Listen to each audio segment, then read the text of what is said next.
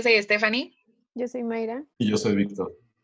Y aquí estamos de vuelta en punto y coma. El día de hoy hablaremos sobre Tote Abuelo. Es un documental en el que María Sohop nos comparte un poco de cómo es la comunidad en la que nacieron sus padres. Específicamente se enfoca en el padre de su mamá, qué es lo que hacía de joven, a los cuántos años se casó, cómo educó a sus, a sus hijos, etc. Las características de este documental, pues la narrativa es expositivo participativo y las temáticas que se abordan son la familia, el machismo, el racismo y costumbres ponerlos un poco en contexto, la historia se lleva a cabo en Chenepo, que es eh, un estado de, Chiapas, en el estado de Chiapas. Es una pequeña comunidad donde residen familias de campesinos. Hay todo trabajos de campo. La gente, a pesar de tener carencias económicas, parece vivir tranquila. En su mayoría son adultos y personas de la tercera edad. Los jóvenes, eh, casi todos optaron por ir a la escuela y buscar trabajo en la ciudad en vez de seguir con los familiares. Nos muestran una comunidad muy tranquila, en la que se entrevistan a los abuelos de la narradora. Estos comentan antes, durante y después de la vida de su comunidad, desde las costumbres que se tenían cuando eran niños, hasta cómo fue su decisión de mandar a estudiar a sus hijos para que tuvieran un mejor futuro.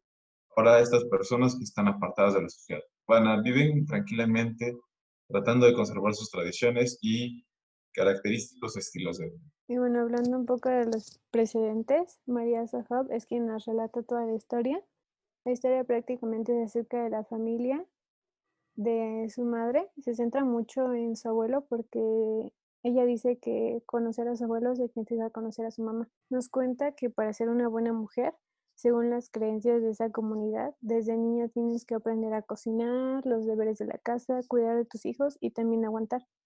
Y me parece muy interesante que con esto último se refiere a aguantar que el hombre la golpee, que llegue borracho, etcétera, ¿no? Y todo esto por los hijos, así tal cual lo dice ella. Y bueno, su abuelo, a diferencia de muchas personas de esa comunidad, según nos van a entender, sí quiso que sus hijos estudiaran, sin importar que fueran hombre o mujer. A todos los mandó a estudiar. La madre de María se fue al estado a trabajar de sirvienta año y medio. Se fue cuando tenía 13 años y poco a poco fue aprendiendo a hablar español. Su lengua materna es el Sotzil.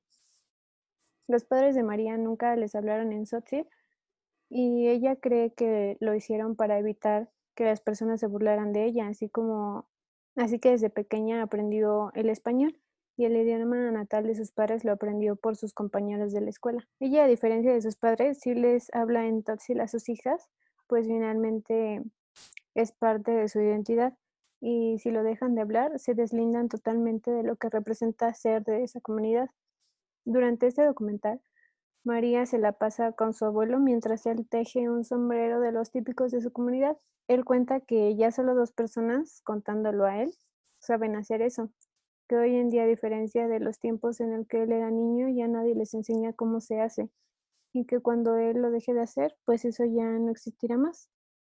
A él le cuesta mucho trabajo ver porque dice que a ciertas horas del día pues ya, pues ya no ve y le gusta más a veces tejer en su cuarto o afuera, pero en ciertas horas.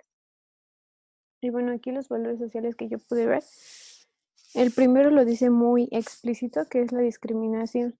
La discriminación que ellos sufrían por los mestizos, así lo dice él, que literalmente les decían, los insultaban como pinche indio, ¿no? O sea, y creo que eso es algo que ha sobrevivido hasta estos tiempos. Incluso Indio, la cerveza, lanzó un, no sé qué especie de mercadotecnia haya sido eso, pero le resultó muy malo porque su frase decía como yo soy pinche indio o algo así. No recuerdo muy bien, pero literal en la playera tachaban pinche indio y ponían otra frase, pero lo relacionaron mucho a males entendidos porque todas las personas que patrocinaban eso eran personas blanquitas, de ojos claros y así, entonces eso les resultó muy mal. Y creo que también el amor, ¿no? A que pues ella fue con su familia y siempre les tuvo como mucho cariño y no por ser una comunidad que hoy en día pues siguen teniendo muchísima discriminación, no tanto como antes, pero sí, ella aún así les tiene muchísimo amor a su familia y a lo que representa su comunidad. Sí, efectivamente, yo creo que ahí también podemos encontrar lo que es el respeto, ¿no? Porque ella, a pesar de todo, de que la gente los discriminaba y todo, ella sí sentía respeto hacia lo que era su comunidad, lo que era, bueno, la comunidad de su mamá, ¿no? Principalmente, y también respeto a su abuelo y a su abuela de que, de la forma en que trabajaban y vivían ellos. Que este, pues, de todo esto nos encontramos que, pues, a pesar de que han cambiado bastante las costumbres de los pueblos, este, por lo del, del abuelo, que a pesar de que no era la mejor persona del mundo, ciertamente a pesar de todo lo que sufrió, eh, él, pues sí respetaba más la- las decisiones de, su hija o de sus hijos y ciertamente les, te- les tenía cierto afecto que lo demostraba a su manera, ¿no? Pero, ¿qué opinan ustedes de la película? A mí me pareció un documental bastante interesante, desde el aspecto en el que cuenta cómo su abuelo se casó a los 18 años, cómo es que en la comunidad les buscaban mujer, ¿no? Así lo cuenta él, que literal su tío o alguien de su familia fue a buscarle con quién casarse.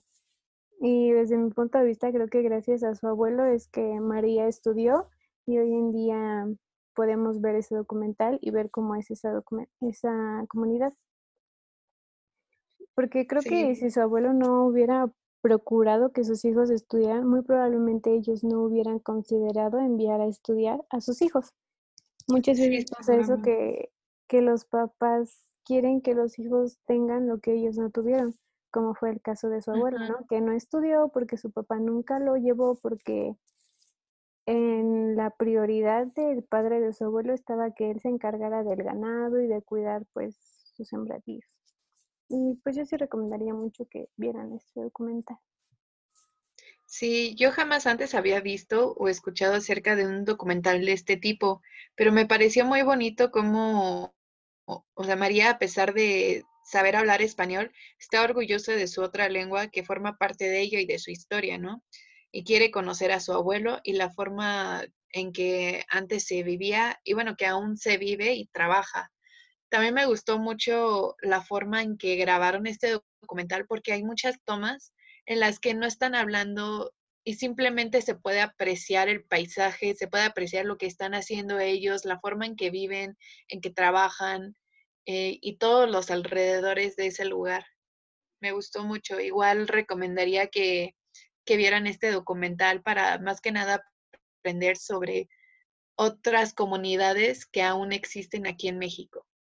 ¿Y tú, Víctor? A mí me, gustó bastante porque presentan las opiniones sin filtro de, los abuelitos. No, no, no van viciados como la mayoría de los documentales de, bueno, ¿y cómo era su vida antes? ¿No? ¿Y tú qué le decías a mi mamá o qué le decías? ¿O pegabas a mis papás? ¿A ti te llegaron a pegar? ¿Eras discriminado? Y todo lo cuentan de una forma muy orgánica. Me gustó mucho. Aparte de la parte que ya comentamos que eh, me impresionó mucho que todavía ellos tenían gusto, el, señor tenía gusto de conservar tradiciones como hacer los sombritos, este, y pues que a pesar de todo lo que sufrió, él sí buscaba, buscó que sus hijos tuvieran una vida mejor. Se refleja en, en, la nieta, que pues, ya tenía una buena educación y pudo grabar el documental que. Sí, de hecho, eso que dices es verdad, como que fue muy na- natural la forma en que grabaron, porque ella lo hacía en forma platicada y aparte la manera en que, por ejemplo, grababa cuando la abuelita se acerca y dice, ay, pero tiende la cama y es que se tiene que vestir tu abuelo. Y ella decía, no, no, no, yo quiero grabar tal cual la esencia del momento, ¿no? ¿Cómo es que se vive? Entonces sí me gustó mucho. Y bueno, pues es una película que no hablan prácticamente español, hablan la lengua tzotzil. Sí se dice así, ¿verdad? Pero, Sí. perdón si lo dije mal, pero este, entonces, pero viene con sub- subtítulos, entonces sería muy padre que todos lo pudieran ver. Y bueno, pues ese sería todo por el podcast de hoy y nos vemos la siguiente semana. Thank